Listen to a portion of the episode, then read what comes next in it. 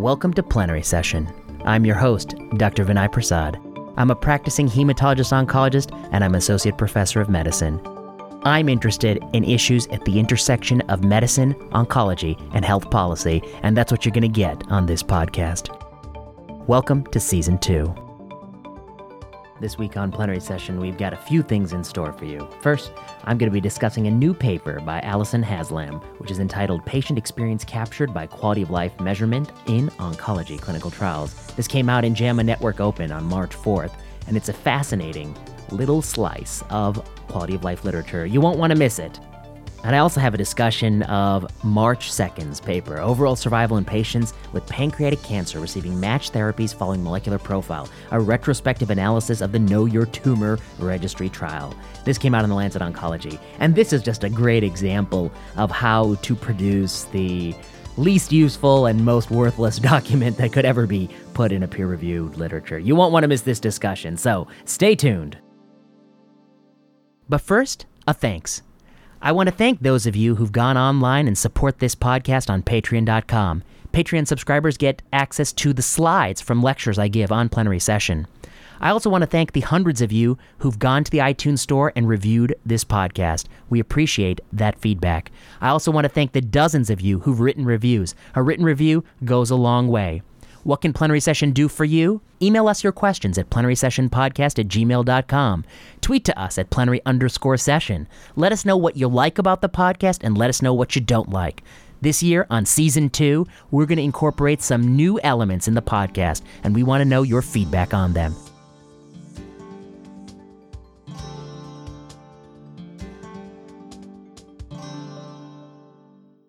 Okay, first up on this week's episode patient experience captured by quality of life measurement in oncology clinical trials. So, this is a paper led by Alyson Haslam, who is now an assistant professor at Oklahoma. And Alyson here is the first and corresponding author and really did the lion's share of the work. So, this is really Alyson's project, of which I and several others whom I work with collaborated on. So, what do we find here? Well, you need to know a little bit of background. So, increasingly frequently in cancer clinical trials, you find a drug that's given in the frontline setting and say it improves progression free survival. But let's say it doesn't improve, or we don't know if it improves overall survival. This is probably the case for many clinical trials of PARP inhibitors, at least some clinical trials, uh, the PALBO trials of the cyclin 4 6 kinase inhibitors, um, that kind of stuff, those kind of interventions where you had a drug, you tested in the front line, you got a PFS benefit, there's no OS benefit. And the discussion always goes the same way. Uh, you need to show an overall survival benefit. This is lethal malignancy. And they say overall survival benefit would have taken too long to show. And then we cite the paper by Emerson Chen that came out in JAMA Internal Medicine that shows that actually it doesn't take that much longer at all. The reason you're not doing it is because you don't want to know the answer to the question because it's a lot easier to hit a PFS target than an OS target, um, et cetera, et cetera. Uh, and then it, it goes into this well, let's look at quality of life. That's a tiebreaker.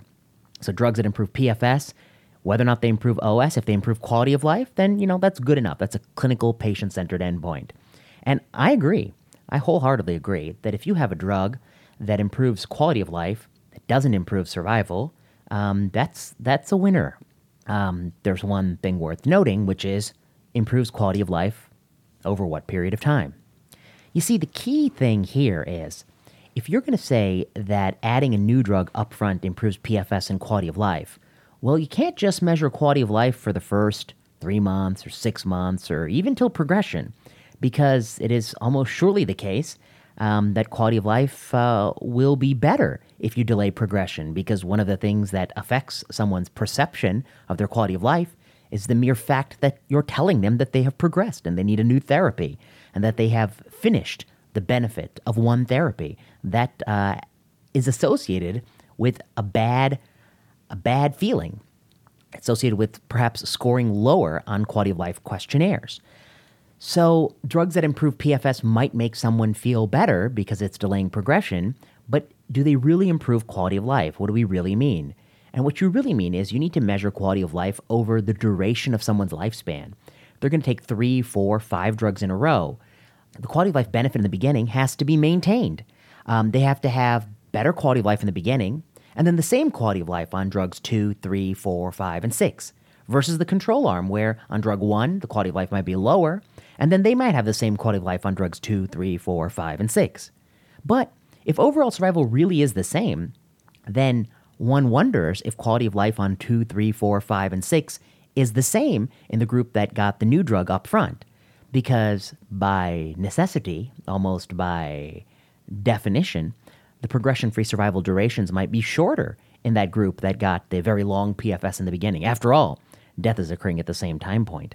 Um, so the real question is is there a quality of life decrement after the initial therapy that offsets the quality of life gain from the initial therapy? If so, then the drug wouldn't be adding quality of life. It will be giving you more quality of life upfront that you're losing on the back end because you're having rapid progression on drugs two, three, four, and five, versus a sort of a sustained quality of life, might be a little bit lower initially for taking the standard of care therapies, but might be better on drugs two, three, four, five, and six because those PFS durations are lasting a little bit longer. The truth is, we don't know. And the way and what you do when you don't know is you measure across the duration of time. And that was the question that Alyson sought to investigate, which was when people are saying we're measuring, we're studying quality of life, what duration of the patient experience are they capturing?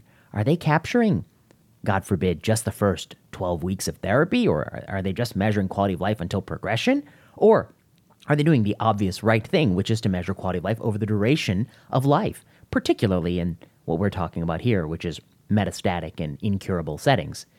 And that's exactly what this paper by Alyson looks at. It's a retrospective cross sectional study of every RCT that reports on quality of life. And Alyson is asking something very simple, which was what were the interventions you studied? How long did you follow people for for the endpoint of survival? And then how long did you follow people for, for quality of life? And how many studies in the metastatic setting, the incurable setting, actually measured quality of life until death? So this has huge importance for PARP inhibitors in triple negative breast cancer, PARP inhibitors in ovarian cancer, cyclin 4 6 kinase inhibitors in breast cancer. This has huge implications across cancer medicine, where we're trying to get frontline market share based on this empty surrogate endpoint PFS in the absence of overall survival. And the long story short is that, well, it doesn't look so good. Alyson reports that let's in here i'm just going to focus on the metastatic advanced and incurable setting so how many of these uh, quality of life studies measure quality of life during the intervention? 90% that's great. Uh, although it should be 100% but 90% is high. Uh, how many of them measure them at the end of the intervention at the end of the treatment? Uh, and the answer is 44% how many measure after the end of the intervention? It drops down to about 43% how many measure quality of life at progression or after progression? And the answer is 29%. And then how many measure quality of life until death in the advanced or metastatic or incurable setting? And the answer was just 1.4%. Just one trial did that. That is astonishing. So when you are saying that you have a new drug, it improves PFS, it doesn't improve OS, there's no OS benefit, but there's a new abstract at ESMO that says there's a quality of life benefit. Well, the real question is how long do they measure quality of life? Because if they only measured it until progression or for the first few weeks, the first few months, um, that's not really capturing the quality of life of somebody who embarked on that journey, who took that drug first, and then may have borne the price of more rapid progression on the back end. And that quality of life might have been diminished. So diminished, in fact, it takes away any quality of life benefit that was seen initially. And in fact, Alyson shows, although they're very small numbers, that the percent of trials concluding favorably about quality of life was lower for the ones that really measured quality of life a very long time. The other thing that I think is worth noting in this study is just the figure, figure one and figure two. And these show tumor by tumor the duration of time where we're measuring survival and the duration of time where we're measuring quality of life or deterioration free survival. And it is just consistently shorter in the studies that measure duration free survival, um, suggesting that you know, we're not measuring quality of life for the totality of a metastatic cancer patient's journey. And, you know, lest anyone think that that would be too difficult, it's actually not that difficult. This is a metastatic incurable setting. You are giving these drugs on the order of, if you're lucky, a year or two years, three years. If you're very lucky, often less than that. And it is ridiculous to not measure the duration of quality of life over that time if the only purported benefit of a $100,000 a year medication is quality of life and you have no OS benefit, you're really obliged to measure quality of life for the duration of someone's journey with cancer from the moment they start the treatment until death. Because you really want to know if your drug is associated with a global improvement in quality of life, not just improved quality of life while on the drug, or that the drug kicked out progression. You know, alternatively, one could imagine um, sort of sort of a bizarre scenario, uh, sort of a, a, science fiction fantasy, where somebody made a drug um, that prevented you from hearing for a three month period of time that you had progressed. It just created the delusion in your mind for three months that if somebody told you, hey, your scans show progression, it just created the delusion that actually they didn't. That's all the drug does. Let's say it just goes in the brain and just corrects that thing. And it only lasts for three months. The delusion, will, the spell will wear off. Well, that drug might improve short term quality of life because no one told you you progressed. You feel better initially. But of course, that drug was not improving survival. And when the spell wears off, when the doctor tells you you progressed, you progressed, you progressed, it's going to be feel as if it's coming fast and furious because oh, the spell wore off. I just found out I progressed, and another progression, another progression, another progression, and there's no survival benefit. And of course, if one measures quality of life just in the beginning of someone's cancer journey, even such a ludicrous science fiction pill might show it improves quality of life. Um, and it did improve at least what you thought your PFS was. Um, this kind of thought experiment is meant to highlight just how foolish it is to look at quality of life just in the beginning and rather not the duration, particularly in the advanced or metastatic setting. I hope uh, it, it conveyed that point. Uh, so I think, you know, what's the strength of Alyson's study? And I call it Alyson Studies because Alyson did all the work and pretty much led and ran the entire study. Um, I think the major strength is this is a systematic review, follows Strobe guidelines, methodologically rigorous.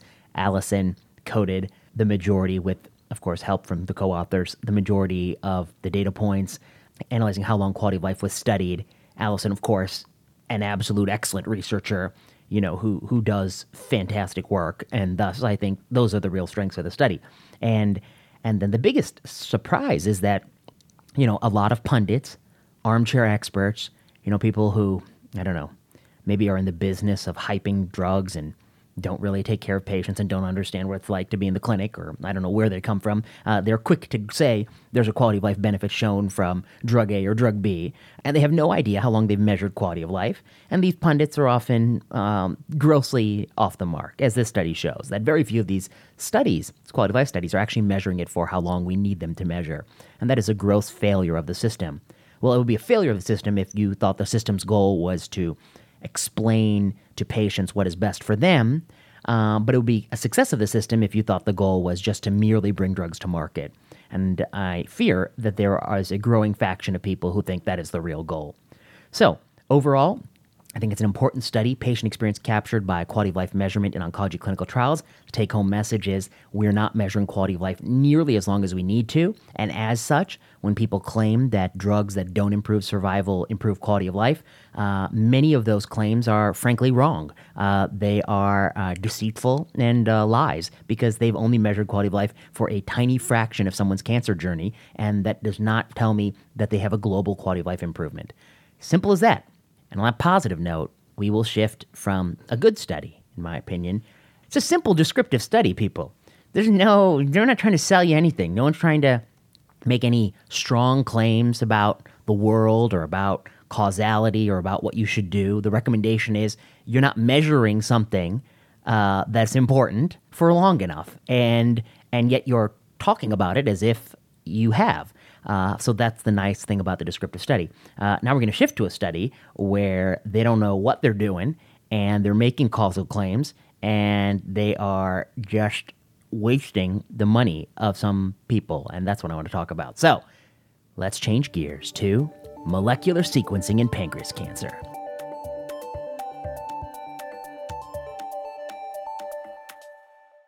Overall survival in patients with pancreatic cancer receiving matched therapies following molecular profiling. A retrospective analysis of the Know Your Tumor Registry trial. Lancet Oncology, March 2nd. So, I don't even know where to start on this one. It's just a dumpster fire. It's just a just a lousy retrospective analysis um, run by people who are employees of, or consultants for, or own equity in, or have been paid by uh, Perthera or some company um, that I think is doing the sequencing in this study. Some company that coordinated molecular sequencing. Um, and uh, it's also funded by a patient advocacy group that asks for donations. Uh, but um, uh, having read this study, I would highly suggest that no one donates to the patient advocacy group because, I mean, if they're going to take your donations and throw it in the toilet um, and run just absolutely worthless science with it, um, then why donate to them? You know, there are a lot of causes where uh, your money can actually go to do some good in the world. Uh, so, Pancreatic Cancer Action Network, um, it's not that because they apparently, for all the money they have and all the donations they received, uh, they can't even get a single consultant to tell them that this is not what anyone would want to see or do if one cared about the truth. So I guess I'm going to assume that we care about the truth here. Uh, and the truth here is if you have pancreas cancer, um, is it in your best interest to undergo molecular profiling and uh, receive uh, targeted therapies if that profiling um, shows uh, abnormalities? So that's the question that faces real people. And I'm just going to assume um, that real doctors and real patients want to know the real truth. Um, I'm just going to assume that people don't want to know a convenient uh, falsehood, that people don't want to be told a lie, that if in fact it didn't improve your survival, um, you would want to know that so you wouldn't spend your money that way or wouldn't waste your time getting sequencing. Um, not that you still want to be t- let, left under your delusion or spell that it improves survival. And if you assume that these authors care about the truth, and I keep saying assume because part of me really wonders how it's possible they could produce such a document if that's really what they wanted. Because, you know, the problems, the flaws of data analysis they're making are not like secret flaws, they're like classic flaws. Um, if they're going to collect all this money um, and run this study and publish in Lancet Oncology and, and do molecular profiling for a thousand people, um, you know, they surely could have gotten one epidemiologist to sit with them for one afternoon to tell them why they're running the worst designed study ever. So this study actually took 1,594 people who consented to this study. So that's how many people who wanted to do this. And 371 were excluded before the biopsy because they were lost to follow up. The patient was unsupported. The doctor was unsupported. They're unable to biopsy. Cost concerns. They passed away. Um, 1,200 people had tumor tissue sent for molecular profiling, and another 141 were lost because they're lost to follow up. They were unable to obtain the biopsy. They died while they were waiting for this report, and um, 1,082 received the reports. 282 people had a quote actionable finding, but that's not the real question. We want to know how many people got a match therapy. They excluded another 405 people because 351 had no documented first line therapy. Um, some were being followed because they're surgical candidates. 54 were excluded because of neuroendocrine or pancreatic biliary tumors. 677 patients were included in the analysis cohort. Okay, so to be analyzed in this study, you had to have gotten your report, lived long enough to get it, uh, and you had to have received at least one line of therapy. Okay, so that's a bit of guarantee time inserted that they're going to exclude the sickest patients who are too sick to get any therapy before they pass away. They're just going to take the people who've gotten one line of therapy. And then they're going to divide the group out into those who had a molecular alteration that was druggable who received a match therapy, those who had a molecular alteration that was druggable who didn't receive a match therapy, and those who didn't have a molecular alteration that was druggable. Okay, so they get three curves. Now, here's the first mistake they make. Um, when you define in a post hoc analysis, a Kaplan Meier curve, um, by any variable that's only known after the fact. Like you didn't know who's going to get a match therapy at time zero when they started. You only know that after the fact. And when you define any groups based on a variable that you only know after the fact, you have inserted a lot of immortal time or guarantee time. In other words, people with a mutation that is druggable who live longer because their biology is more indolent they're going to live longer and have a greater possibility to get the match therapy. And in fact, by definition, to get a match therapy, you have to live long enough to get the match therapy. And of course, standard of care in pancreatic cancer is not a match therapy frontline. It's not a match therapy second line either, arguably, with one exception, maybe MSI high. Um, and as such, the people who are getting match therapies are probably living longer from indolent biology uh, to get the match therapy rather than the match therapy doing anything for them. Uh, living to the time you get match therapy is a requirement for people on the match therapy arm. It's not a requirement for people on the unmatched therapy arm. So that's the people with the alteration who don't get a match therapy. And then there's the no marker arm. So this is a study that has guarantee time. We don't know how much guarantee time, and we have no way to adjust for that guarantee time. And as such, it's a totally worthless study. You can rip it up and put it in the trash bin because to answer the patient's question of if you have pancreas cancer, should you be sequenced and should you take a match therapy if you have a match? The answer is nobody knows because whoever did this study didn't know anything about guarantee time, and as such, they did a totally useless study and wasted everybody's time. Um, that's bad. Uh, at a minimum, they might have been able to do a landmark analysis to say we're going to take all the people alive at two years and compare the people who started a match therapy at that point, prior to that point, versus those who didn't. Um, they didn't do that. Uh, and there's some other statistical ways you can kind of get around it, but they didn't do any of those. Um, okay, so that's that's problem number one. Problem number two, I see, is you know what do they consider a match? And a number of the people who are matching have MSI high tumors. Well, um, that's kind of not not a perfect way to do a study either, because testing all patients with solid tumor for MSI high status and giving a checkpoint inhibitor if indicated is already standard of care. It's not experimental. So, really, that should be happening in both arms to the same degree. You know, the arm that's getting your fancy molecular profile uh, versus the arm that just gets simple immunohistochemistry to look for MSI high status. Um, and, you know, you really ought to do that since it's already approved for this purpose, especially in people who've exhausted one or two lines of therapy in pancreas cancer for which there are no real proven options. You might as well go with what is standard of care. So they don't do a great job of that, and many of the people, you know, have that as an issue. The next thing I see is a lot of the mutations they discover are BRCA mutations. And here they're t- giving rucaparib, olaparib, you know, blah, blah, blah. That's another one that you could just cleanly study in its own trial. The people with mutations in the DNA repair pathway benefit from PARP inhibitors. Uh, all we know is the lousy, lousy Polo study uh, that uh, is also totally useless. Um, so, you know, I think that this just requires a clean randomized trial of its own. And there have been some such randomized trials that have been negative. Uh, they haven't been published, they've been press released uh, and presented as abstract. Next, um, they show people getting bonkers things. Somebody with an ALK fusion is getting crizotinib, IMRT, and gemcitabine. Okay, is that acceptable?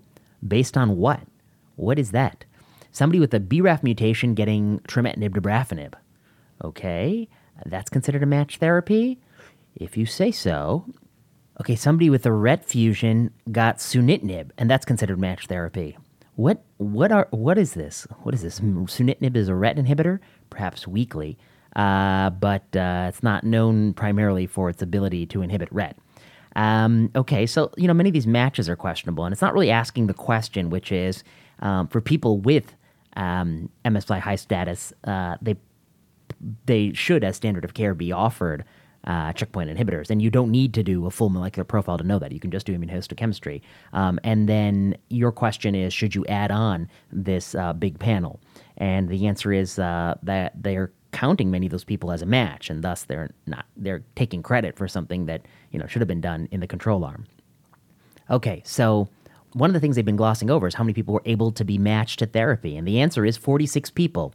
46 people out of the 1,500 or so people that they initially tried to sequence, or 3%. So, in other words, uh, this really seems like a fishing expedition.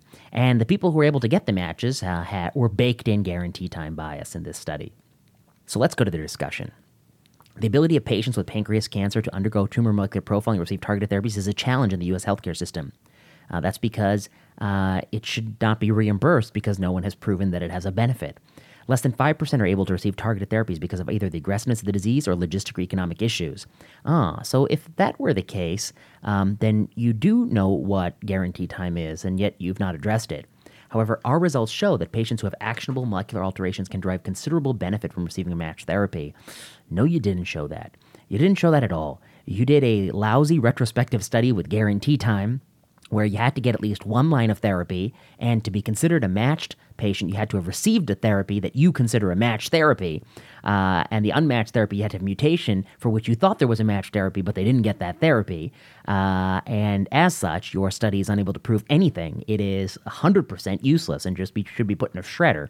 Um, we showed that the median survival of patients with advanced pancreas cancer who have actionable alterations is one year longer. No, you didn't. That one year could all be guarantee time. You don't even know what you're talking about. Thus, these findings set the stage for prospective clinical trials. Um, I think a funder who uses your trials to design a prospective trial is also throwing money down the toilet because. Um, you you have no reliable way to come up with the delta that you're looking for in your study. Your study is, is so useless that I don't even have a good way to do a power calculation. Uh, but I welcome you to do that study because no matter how you power it, I assume, uh, based on the lackluster results of your study, you're likely to have a negative result. And maybe that will give you some ounce of humility when you write such a ridiculous paper in the future. Um, ongoing efforts as part of KYT and future efforts more globally will need will be needed in order to realize the full benefits of molecular targeted therapy. Nevertheless, we are encouraged by proof of concept outcome results presented here. It's not proof of concept, it proves nothing. And believe that continued efforts in this area are worthwhile and will enable more patients with pancreas cancer to benefit from precision medicine approach. Um, you have yet to prove that any patients benefit with a precision medicine approach, certainly not more patients. But here's the real thing. Let, let's talk for a minute don't donate to this pancreatic cancer action network. I mean this is just a waste. They they have a, the ability to sequence 1000 1500 people. They can just do the honest thing which is we're going to take people who have progressed on two prior lines of therapy and we're going to say anyone with paraffin tissue, you get to have sequencing, and we're going to randomize you to a third line option based on investigator choice without knowing sequencing results, or a third line option based on knowing the sequencing results, powered for overall survival. Uh, a study like that, you postulate because of the selection bias of people who can tolerate a third line and go on a clinical trial, the median overall survival is probably going to be in the six to 12 month range. Um, and you can power it for a three, four month benefit in overall survival. Uh, you could probably do that study, and I haven't done the power calculation, but off the top of my head, I'm guessing uh, 500 participants, maybe about a third the size of the, of the study that you've run. That's the study to do. It's not to do this useless study. How can all the people on this study, not a single one of you, of these authors could explain to the funders that this is a useless thing to do. It is a study that where we're going to define people who are matched by those who happen to get a match therapy. But that means that you had to live long enough to get a match therapy in the match therapy group, but you didn't have to live long enough to get a match therapy in the control group. A definition of being in the treated group requires living till the treatment was administered. Uh, that's classic immortal time bias. Uh, not a single one of these people, in fact, let me Google do they even mention immortal time? they, they don't even mention immortal or guarantee. They don't appear as words in the entire article. That's a disgrace. I mean, this is just like rookie thing. I mean, let me give you an analogy for what they're doing, like how bad it is. What if what if somebody was like, I'm going to do a randomized trial on pancreas cancer, and uh, we don't need an IRB, and I'm just literally going to flip a coin and I'm gonna write down all the results of what happens um, with crayon on a napkin. I'm gonna keep those napkins in this box, um, and I'm gonna keep the box. I'm gonna store it in my backyard. It might get rained on. I might lose a few napkins, and then later I'm gonna go through try to sort out which napkins were which, and then I'm gonna look at the results of my randomized trial. If somebody did a randomized trial like that, just no, no regard for any of the rules of how to do a randomized trial, you would label them as uh, even criminal. It would likely be subject to criminal prosecution. But if somebody does a retrospective observational study with the same ability to lead to a damaging conclusion that harms science and harms patient interests, um, they and make the same just classic f- errors and terrible decision making and terrible study design, they're not labeled a criminal. They're given in the Lancet Oncology article. That's crazy to me. You know, Andrew Vickers, who's the statistician at MSKCC, he said, you know, he has lovely quotes about how you would never let somebody who didn't do surgical residency uh, cut you open and remove your appendix. And yet you let people who haven't uh, shown that they don't have the basic understanding of of statistical and epidemiological analysis to do such a study, um, which leads to a conclusion that actually harms a lot more people than if you let somebody who's never operated cut you open. Um, he says it's ludicrous, and I agree, it's absolutely ludicrous. And that's just what this study is. It's just a totally useless study. I mean, it, it might have been useful if they reported the response rate among people. That might have been the only thing they could have done right. Report the response rate in um, based on every single treatment that was given to every single person. But I was unable to locate that um, that one saving grace. Um, I don't know what to say. I'm just shocked that you know there are people who retweeted this. I think you should find people who retweeted this in a positive way and you should uh, mute them or block them uh, and remove them from your Twitter feed. Because anyone who would retweet this in a positive way, agreeing with the conclusion of this paper, uh, has proven that they do not understand uh, basic retrospective studies and that they are not a trustworthy source. They are, in fact, fake news, and so they should be muted. Uh, that's just how bad it is. So, on that positive note, we'll turn to question of the week.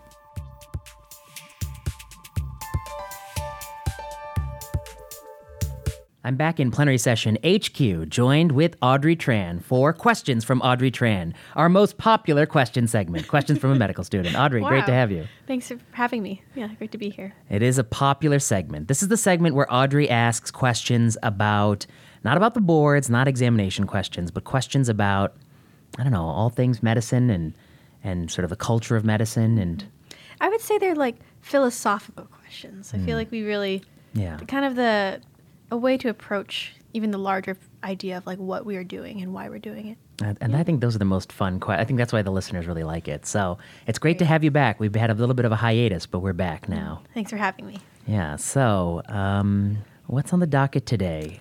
Um, so this is actually a question I wanted to ask you uh, earlier in the years, being as it is a new decade and a new year. Oh boy, new decade. But this idea of you know resolutions and not even really having these kind of lofty goals, but really just the art of self improvement. It's really what I've I've been asking myself. Um, and I was curious as someone, um, as a medical student, seeing someone you know as prolific and as uh, has all these kind of irons in the fire. oh, okay. I have a lot of irons in the fire. Yes. That's true. Okay.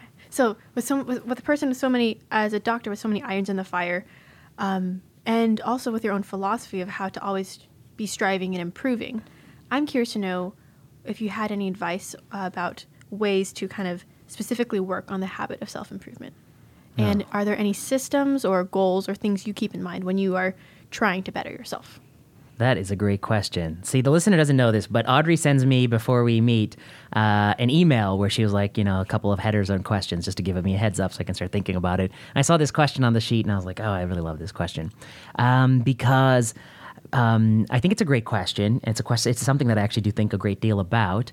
Um, and I think the reason I really do like it is that it it kind of nicely juxtaposes with the careerism thing that I hate so much, which is there's so many times I listen to podcasts or read an article and it's all about, you know, how to be successful and it's all about careerism, which is how do you get somebody to give you the speaking engagement or the invited article or the the lecture or the be on the board or be on the guidelines or get some honorarium or do something like that. Get the get the thing, get the thing. Uh, and I hate that. That really sickens me. But and the same the same podcast, they don't ask uh, you know, how do you actually be better? you know how do you, how do you try to be better? Like and what what does it being better mean to you? Yes, yeah exactly. you know like what does it even mean to you to be better? Do you aspire to be better? Do you try to be better? Should we try to be better? You know the thing in, in and of itself. And so i think that yeah so when i saw it i was like oh this is such a great question. Because i really wish we had just shift our all our attention onto this self-improvement. And at the end of the day if you get the brass rings great, they're brass rings. And if you don't get them, it's also who cares. If you really do self improve by your own metric of self improvement, um, you will be better off for it. And, you know, when you die, you'll be at peace with the one person with whom you need to be at peace with yourself. Um, so I do think it's like the ultimate benchmark. Okay, so I don't even know where we should start. I guess we should say that one question is is um, is there a such thing as self improvement? I guess I would say I believe there is. So I guess I would concede that I believe there is. We can that you know different people have different visions for what they want themselves to be, um, but we can imagine something and being better at something. And I guess for me, what do I hope to be better at? I guess I, I want to say that you know I really my profession, of course, is being and I guess I'm going to confine this to the career side of life because I think there's there's room for self improvement in other walks of life too, mm-hmm. and you know, from relationships with people to personality to temperament to all these things that we we work mm-hmm. on self improvement to to um, you know all sorts of things. You know, for instance, I tell you that I'm on a ketogenic diet now, and I'm practicing intermittent fasting, and Oh, really? and I'm hitting the gym three times a day. I was like, oh, interesting. I almost had you. yeah. I almost had you for a second. Because that's usually what people mean by self improvement. yeah. But- oh, I think that's such a good point, right? Where it's like I think sometimes people think of this, they they confine themselves to I think of the way that they improve themselves is a by how they look, Mm-hmm. or a what their personal or professional career looks like. And I think that there's so many other facets of life of you just even thinking differently. About Yes, the world, ah, thank you. know? That's well put. Exactly. They confine themselves. Like when you say self improvement, you're like, oh, you're hitting the gym, Mm-hmm. you know. Uh, but of course, yeah, the way you laugh very heartily, it's almost in, almost an insulting laugh at the thought that I would be going to the gym. Thought that I'd be going to the gym multiple times a day. I guess the listener will know that I don't do that. I'm not doing that. But That's um, all right. That's all right. There's other avenues to there's other on. there's other avenues. Don't forget. Don't forget, yeah. But no, I do think that that's that is so true. That like it's not about. I mean, we're ta- here. I'm going to talk about self improvement, not how you look, um, not you know what you're eating, and not all these sort of fads that you know. Honestly, ten years from now are going to look just as foolish as fads look ten years from now. So I'm not going to talk about that. I want to talk about self improvement for like. I don't know, the cognitive part of the job of being a doctor. And then maybe if you're a surgeon, there's also that physical part of being a surgeon. And, and that I can't speak to because, uh, you know, I'm not pr- principally a, a proceduralist. But I can talk about the cognitive part of being better. And I guess I would say that, you know, it really does mean a lot to me. And I aspire to be. And I know I'm not anywhere close to where I want to be, to be the best hematologist oncologist that I can actually be. And if I get no brass rings, but I know by my own benchmark that I'm the best hematologist oncologist, I will be so much happier mm-hmm. than if I get all the brass rings and I know I'm not the best hematologist oncologist. And and I don't want it to sound like arrogant or crazy, but I think that like I'm not saying that I'm I'm there or I'm close to being there. I'm just saying that I have this ideal for what the best hematologist oncologist is, and I aspire to be there. And so to me that means several things. And some of the listeners may disagree with me. But to me, one of the things that means is uh, I don't want to be just the best at colon cancer or myeloma or something like that. I want to be the best at all of it. And I think that actually, when you know, try to know a lot about all of it, you actually see some connections and some parallels that you wouldn't see if you were just sort of in one bucket or the other bucket. Um, you see things that you don't always see, and that has led us to like write some papers that you know people wouldn't think. And I don't want to scoop stuff we're working on, but that's the stuff closest to my mind. But like this thing Jenny is working on right now, mm-hmm. where it's an example from polycythemia vera, another disease that I'm not going to tell you, and another disease I'm not going to tell you. Mm-hmm. And in three different diseases, we see the same sort of pattern of behavior emerging, mm-hmm. and we're putting it together and we're trying to make this argument. And so that's something that you wouldn't see if you were just you know, in the house of polycythemia vera, in the house of this disease or house of that disease. So, okay, yeah, and and what it means to be the best, of course, is not like, I don't know, I'm, I know I'm, I'm never going to be the best, and I don't want to be the best like trialist or laboratory person. That that's not that's not my identity. I'm a doctor, and I want to be the best hematologist oncologist. To me, means that I want to be the absolute best person when it comes to making decisions for people who have those diseases, like the best actual mm-hmm. one-on-one doctor. Mm-hmm. And you know, even though we have this rhetoric of there's like many ways to be a good doctor, I think that's true. But I think that a lot of times you hear what other people are doing and you disagree, mm-hmm. and there are some ways that are better than other ways.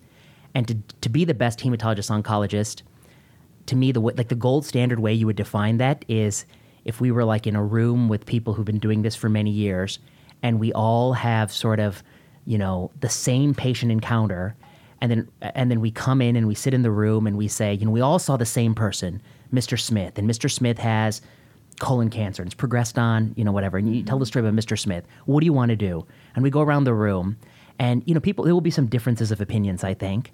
I think in many cases, a lot of people will be thinking similarly. And I just want to be the person in that room that every time I say what I think, that I know that if somebody disagrees with me and we, we pull the two of us out and we have like a debate, like how we've done in our class, like an Right. Oxford style debate, Right. and we have an audience of hematologists, oncologists, like our peers, and we each get like one hour to argue our side. I want to. W- I want to always win those debates. Like so. Okay, so that's that's to me is like the ideal. Yeah. Like I want to know this so well, be so good at it, um, you know, that I'm always going to persuade the audience that my plan of action is the best plan. Right. And and even a lot of the research I do is with this goal of being like the best doctor you can be, because it's research that's like empowers those kind of thinking Right. like here's some here's something I will scoop. We have a paper coming with Scott Parsons and Eddie uh, Maldonado that's coming in JAMA Network Open that's going to be looking at adjuvant and metastatic drugs, and it's looking very broadly at all uh, sort of three major cancer types. And I was like, when you do a paper like that, which was, you know, of course they did all the hard work. I didn't do the hard work, but I kind of guided them a little bit. Um, that gives you information that when you're back in this this hypothetical debate situation, you're debating what you're going to do for person A. Mm-hmm. Um, this information will will will be very persuasive. I think. Right, right. So so like part of the reason we even did that project, it's not that there's a publication. In that particular case, I do think there's a policy thing we're going to persuade people of, a little policy thing to it. But I think there's this huge like as a clinician. Knowing this information is going to make you so much stronger, and you're going to be able to go in there in a situation, and you're going to say something like, "Well, you know, we don't have phase three data on this adjuvant situation. I know people like to do X, but in every instance where you don't have phase three data in an adjuvant situation, what's the probability that those phase three, and there was a phase three trial that was run, what's the probability those phase three trial runs are positive? Uh, and people don't know the answer to that question, but we're going to answer that question. Okay, so, okay, that's a long winded trying to get it. Like, what is the thing in and of itself? Yeah, I think if I can try to Yeah. summarize what I've heard, which which I totally agree with so many so many points, which is a the breath without sacrificing nuance um, is kind of what I was hearing when you were saying I want to be good at all these things because I think from seeing the totality of the space you gather these like really novel insights. I think that's super important because I think again echo chambers and bubbles Yeah. can always be really really difficult even though we're trying we're all trying to do our best in being as thorough as possible um, and then also i think just these ideas of honestly just like wading through uncertainty there's like certain signposts and data that you that you want to hold your hat on you know what i mean? Or like to swing around to mm-hmm. navigate these sorts mm-hmm. of things. And when you have familiar signposts or when you've done enough research where you can kind of say like i'm not just when i am doing these debates it's it's really based on things i've discovered empirically mm-hmm. and therefore that's how i can move forward. So it's just which i think is just really helpful because it's um, it's at, at the interpersonal level it's like sometimes i feel like when i've uh, worked with patients um, I, I I leave and i'm like not absolutely certain still like as a student like if that was like the best thing for them to do Right, right. You're, you're not certain with the decision or the process. Yeah, or or the process. Yeah, and I and I think that that's really well put because when I was a student, oh, that that feeling that I didn't in my heart of hearts know Yes, that this was the right strategy. Right. That was a huge motivation Yes. to go home and hit the books. Yes, yes, It was exactly. a huge motivation. Exactly. And and when people talk about like reading, you know, when people always say that thing, that sort of trite thing that like you need to read about your patients as the best way to learn. And I, you know, it's it's one of those things that's uh, a, a cliche, of course, but it's like many cliches, actually some truth in that. And the reason you learn is that like when you really have that sort of emotional vulnerability that it matters to you that you're telling this person what's Yes, right yes. because you do really care about Exactly. him and you need that intellectual certain you know certainty Yes. and that motivates you to read like nobody's business like you're going to be home killing the book staying up late doesn't matter what bedtime you know you don't Mm-hmm. care you really need to know because this person's got to make the decision tomorrow Mm-hmm. and i think that's why right reading about your patients is so important so yeah i, I totally get that and like um, that in the early part of my career that was a huge motivation. Now of course you know you do it longer and longer and longer. Now i'm five years on faculty. Um, you know it's less and less that i have those sort of just total anxiety about it because i don't know anything. But often there is a few things where you know i still have some anxiety about because i, I don't know to the depth i want to know it we were just talking about another topic that we won't, we shall not mention, but I was just complaining that you know what is the diagnostic characteristics of the testing and what is this and what is that, and I see all these people talking a big game, but no one is telling me what I exactly what I know. But anyway, you know what I mean. Um, okay, so so okay, so we agree. So like part of it is this you know this idea that when you're a doctor and you see people, you want to be the best doctor you can be. Um, and that means that you know your decision making can go toe to toe with anyone else's, and if you and if they really disagree with you, and you put us on a stage instead of an audience of 400 expert hemonc doctors, and give us an Oxford style debate, that I will always trounce this person. You know, like that's that's how con- you know that's just like a way in which I'm trying to gauge how like how thoroughly do I know this literature, how well do I know the you know the patient's concerns and fears and their their shared decision making process, because like all of that is pertinent in the debate. Okay, so that's the goal. All right, so how do you get better at that? Uh, I guess before I want to, one of the points I wanted to make was I think that there are some people who don't aspire for it, and that really bothers me. The idea that like I just want to be a good doctor, I don't want to be a great doctor, and I I think nobody sets out to be a good doctor, not a great doctor, But I think life kind of gets in the way, and there are some people who, ten years out, fifteen years out, they're just satisfied saying, you know, I'm just going to be a good doctor. Yeah, you know, you're you're you're talking about like, uh, you know, how to how to interpret an interaction coefficient in a paper, uh, you know, for like some subgroup where they think there's a benefit and then I'm getting into all this like stuff about like how should you think about interaction coefficients and like what do statisticians say and what's the debate there and blah blah blah. And they're like, yeah, yeah, yeah I don't want to know all those details. right. Like it's it's it, it, works in this subgroup, it doesn't work in that subgroup. I'm like, okay, so you want it like simplified, huh? well, that's just being a good doctor because you really don't know you know, with the level that I know, uh, whether or not this subgroup is really benefiting disproportionately or not. Like you haven't really thought about it. Um, and I do think there are lots of people who just are, I don't know, you get happy with being a good doctor I don't know. To me, that's not good enough. I think, I don't know. I feel like what we do is really sacred, and and maybe the anxiety I have in that situation, like mm-hmm. you describe, at least in the beginning, was a lot, sure. and so I I wouldn't be able to sleep if that was what yeah. how I felt. Like, oh, I, I know it well enough. Like I want to know it, and I still don't feel like I know it as much as I want to know it. You know, I want to know it even right. more. Exactly. That's why I talk to all these stats people and other people. Okay, so okay, so we, now we have a clear idea of what the goal is. Okay, here's what I think can get you there. I don't know. This is not evidence based, and I, unlikely to be. Mm-hmm. Okay. Um, read fiction alternating with nonfiction. I'm a hmm. big believer that like one hour of reading before bed is like very good for cognitive processes, mm-hmm. for I don't know general well being, mm-hmm. and for just the pl- the sheer pleasure of reading. Mm-hmm. You don't always have to read a book like *Malignant Bad Policy*, but you've read it. Yes, uh, uh, good. But I, but uh, I, thank you. I'll pay you later. Um, but and I do like the idea of reading, uh, alternating a fiction book and a nonfiction book mm. because I think um, with nonfiction books they're hit or miss. You know, there's such a variable range, and the the the, the classic jokes are true that like most should be an essay and like you know they very mm-hmm. rarely deserve to be a full mm-hmm. book. But the fiction books are often written you know at a better level, like better writing. They have to be. I mean, mm. it's more competitive marketplace. That's like interesting. You know, yeah. like a nonfiction book on the history of human evolution there's only going to be like six nonfiction books on human evolution a year. I mean, I don't right, know the answer, right, sure. but but a fiction book that's trying to get the interest of this huge audience of readers, there's so many options, and so mm-hmm. and know, it's almost like you can't you have to have them buy into a world that doesn't exist yet. Yeah, that's that's tricky. That's you know? tricky. That's an uphill battle. Yeah, it's not like oh a niche like interest group yes. or like a yes. PhD program that has all these certain you know fields that are already established you have to create it. You have to create it. And mm-hmm. everything is a every wall can be moved. Yeah. there's nothing yes, that's stationary. Yeah. everything mm-hmm. is up for grabs. Mm-hmm. I, I, so you know i once heard somebody ask like oh nonfiction is just as valuable literature as fiction. I was like get out of here. Come on. The people who do really good fiction they're writing at a very high level. So okay so i like to alternate the two. I think it's helpful to see it and to read it. Um, okay i write have heated conversations so this is like I don't know. I mean, I think this is such a huge thing, which is like I've had a number of dear friends who I've trained with, medical school, residency, fellowship. I call them and I bug them, and and sometimes we talk a little bit about, you know, I don't know, medical de-identified cases, of course, not mm-hmm. identified cases, but like we, you know, with just just enough of the story to get a sense, and and and I don't know. I want to have a heated conversation. By that I mean like, I don't know, push them and say like you know when somebody tells me like what ha- something they did in their clinic and i'm like oh well why'd you do that? Why'd you do that? Really really push them force them to defend what they have to say. And likewise i like when people do that to me.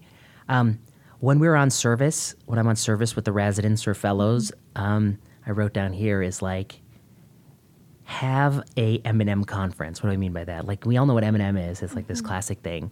But i really do want to like if we ever have something on service that doesn't go the way we wished it went whether that's something we did or something that nature did or God did. Um, I like to sit them down and kind of revisit what we did.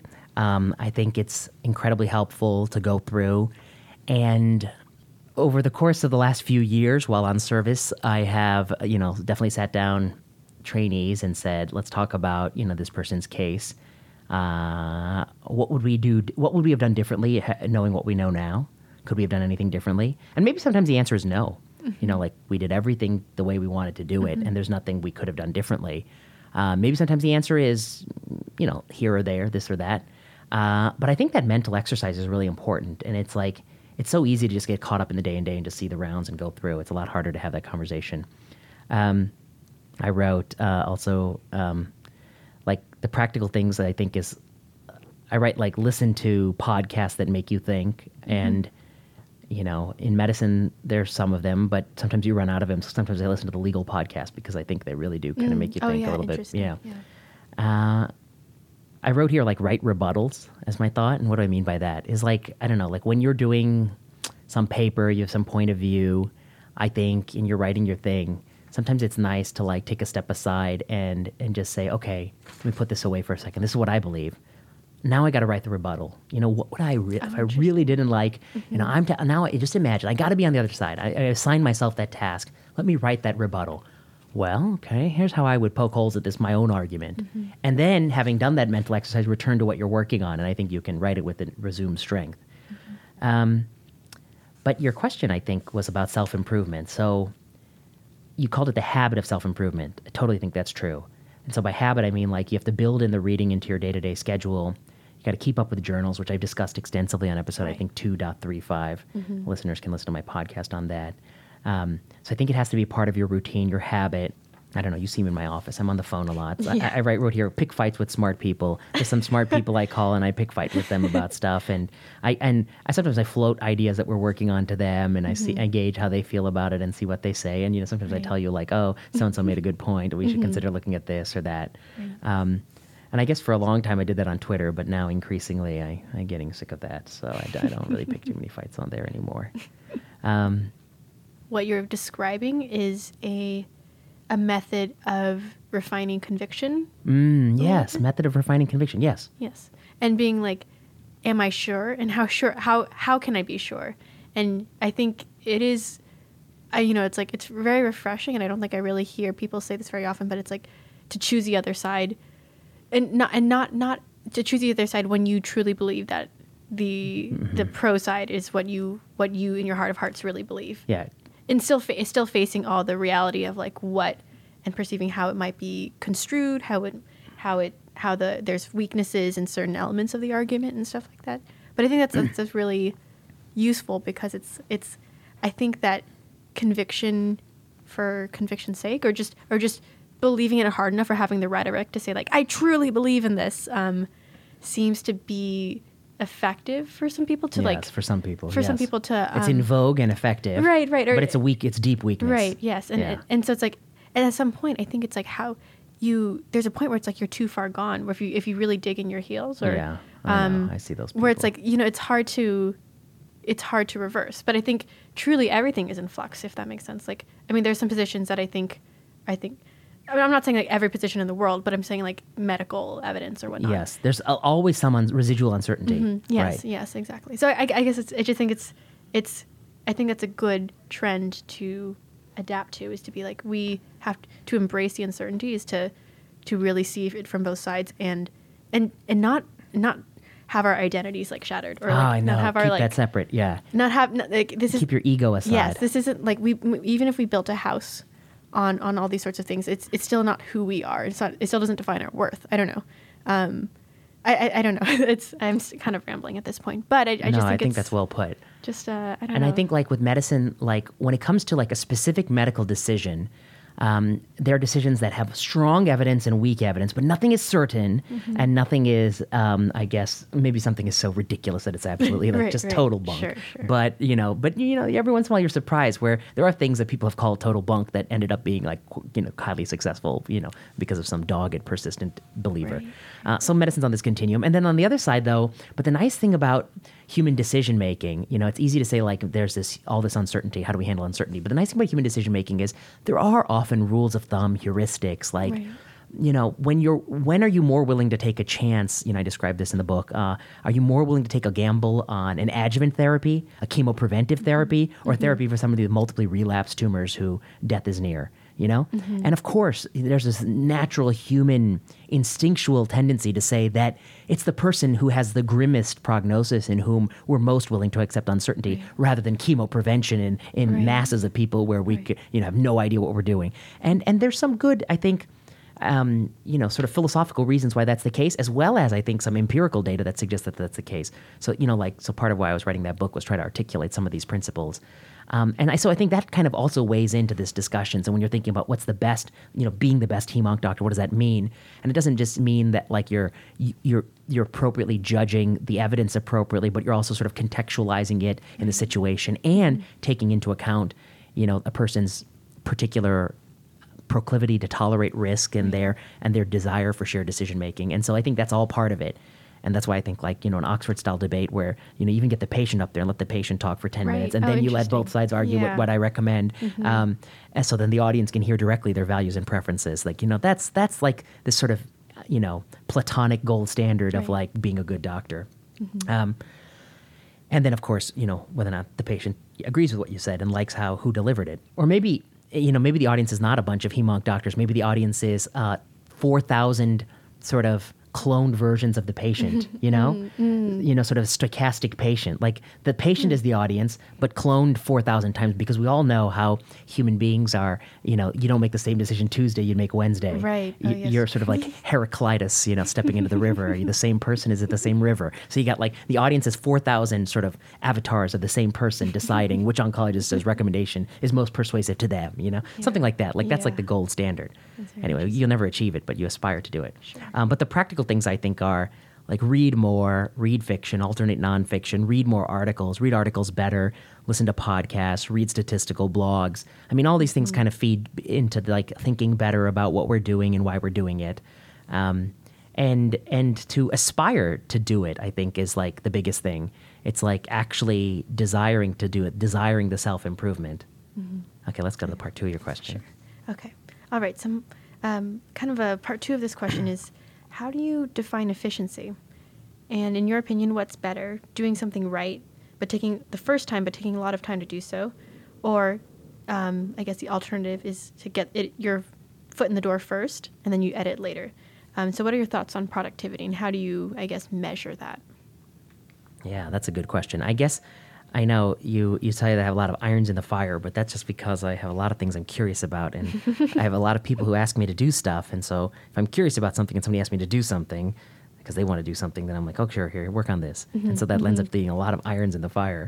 Um, but I guess I would say that like uh, you know part of my careerism thing would be to say uh, you know efficiency is not like just writing the paper that's like a pointless exercise, but like I think efficiency is once you have thought about something a long time, you know, like these clinical situations, um, you want to like sometimes you often want to generate some additional evidence you don't know to help you in your like decision making. And when you you know work with some people to do that evidence, that becomes like a research project for me. Um, and efficiency, I think, is like getting that done as quickly and meaningfully and accurately as possible. And I think what's better, of course, is that it has to be accurate. So doing something right is most important, and and not I would say not just taking a long time to do so, even abandoning things that cannot be made right, like they're just are fundamentally Oh, flawed or is a bad idea, or is you know just to be willing to give up on it.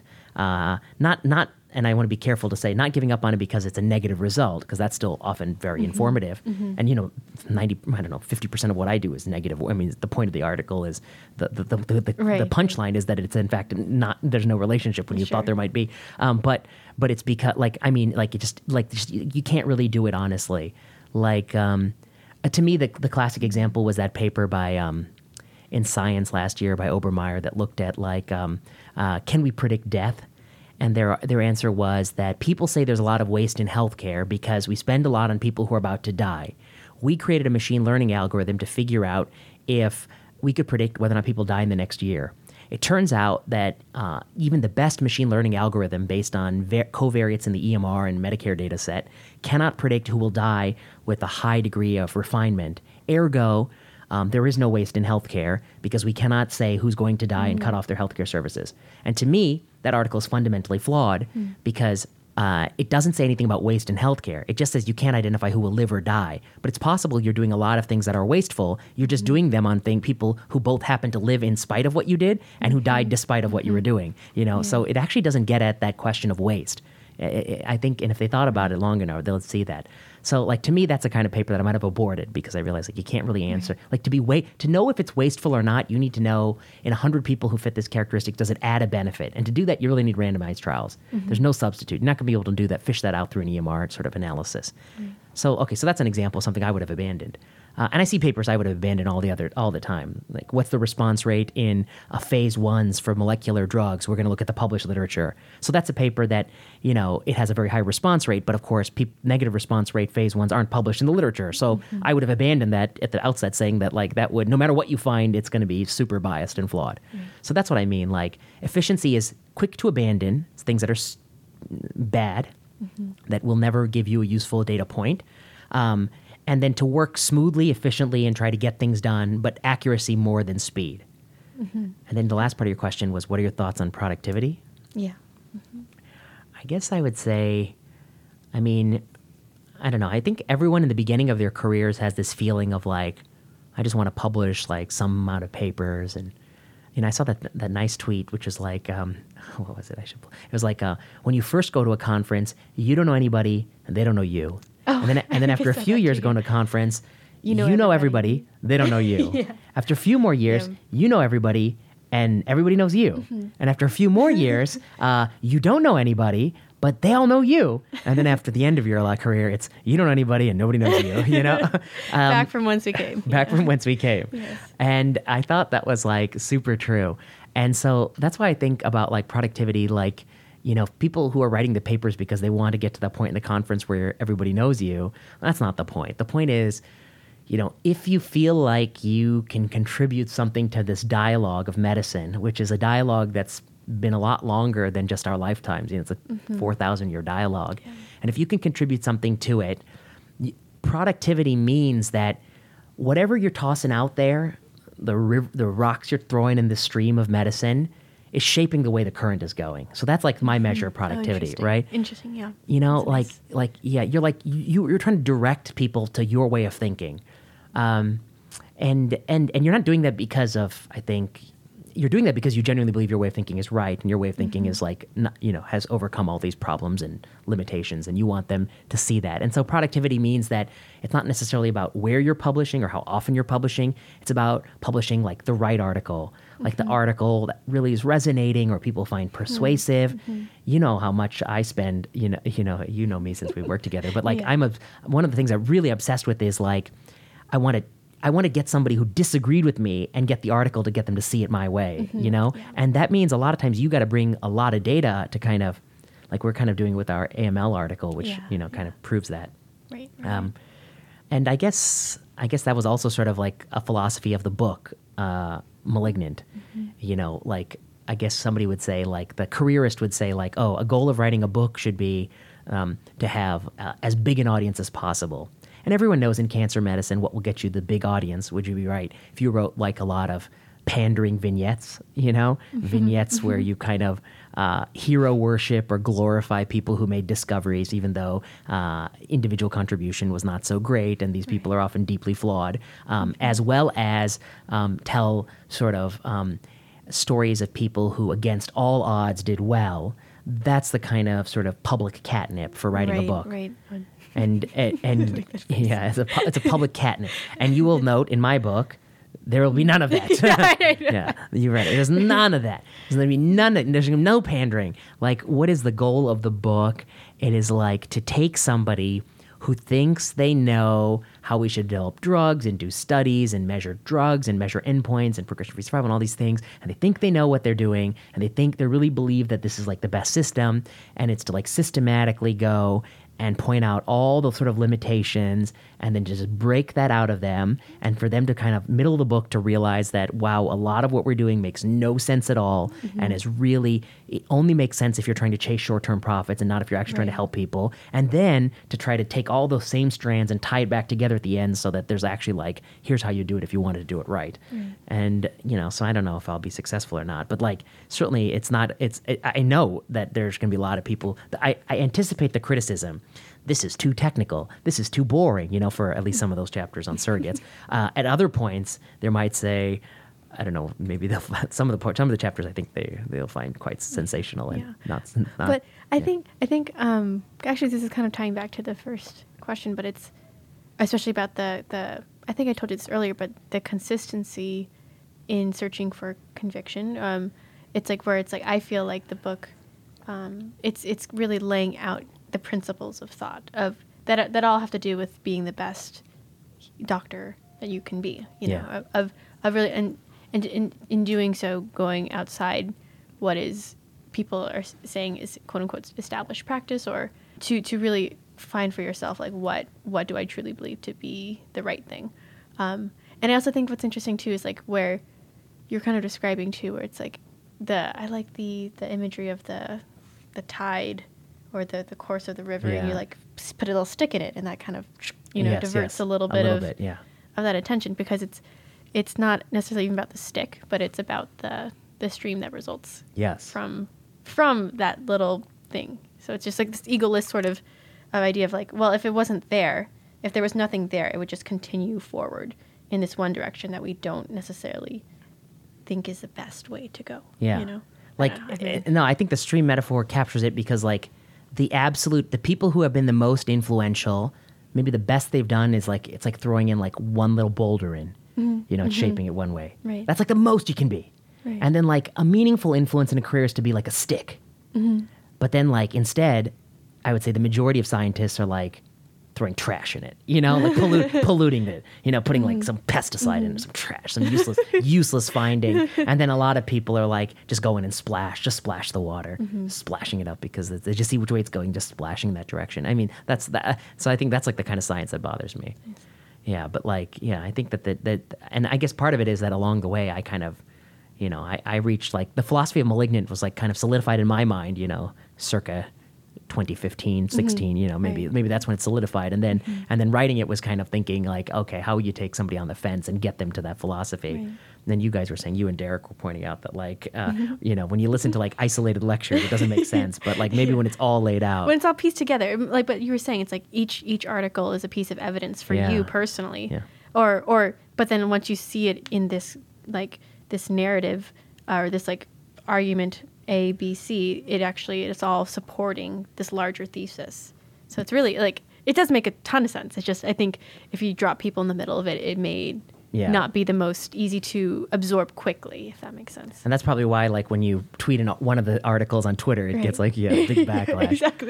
That's what i'm saying. So Yeah. maybe they just they need some context. That's they need some context. So i think they're going to see it there. Yeah. and then you know i also like to say that like you know about your thing about self-improvement like um and efficiency i think the book ties to that because like yeah of course i could spend a whole another year to make it better i still when i'm skimming it now Mm-hmm. Right. with the proof um and not the proof the advanced copy i'm skimming it i'm like eh, i would have changed that i'd have changed this i'd have changed that but at some point you just have to like you know it's your best shot at the time Right. um, and I do think it's an intermediary endpoint. That's Mm-hmm. what bothered me about that careerism tweet. That you know, it's not in and of itself like the thing you want to do. It's just a path. It's just a, it's just a stone that's trying to shape a conversation. And the success or failure is whether or not it Mm-hmm. Right. actually succeeds at doing that. awesome All right, I think we've talked about this a lot, but I think it's a great question. Self improvement. It doesn't mean ketogenic diet and intermittent fast and hitting the gym. Uh, I think it means like professional or cognitive self improvement. I think the goal is one, it has to be a desire that you have, and if the desire is dying in you, that's bad. Um, and then you have to ha- build it into habit. And I don't know, different. There's no right answer to that. I just told you what I like to do. Um, and then you have to think about like what does it mean to be better, like in your mind, even if that's something that's not real, but at least something to imagine. Uh, efficiency, I think, has to do with like what your goals are and what you want to do, and uh, that's a great question. And it's like the opposite of careerism. All right, well, thanks for coming on. thanks for having me You've been listening to Season 2 of Plenary Session. I've been your host, Dr. Vinay Prasad. Plenary Session was produced by Kiana Klossner, music by Ian Straley and Audrey Tran. Review this podcast at the iTunes Store. Supporters of this podcast can back us on Patreon. Patreon allows you to support artists you like, and Patreon backers will get access to all of the slides discussed on Plenary Session. Got questions for the show? Tweet to us at plenary underscore session or email us at plenary session podcast at gmail.com. We love fielding listener questions. Thanks for listening.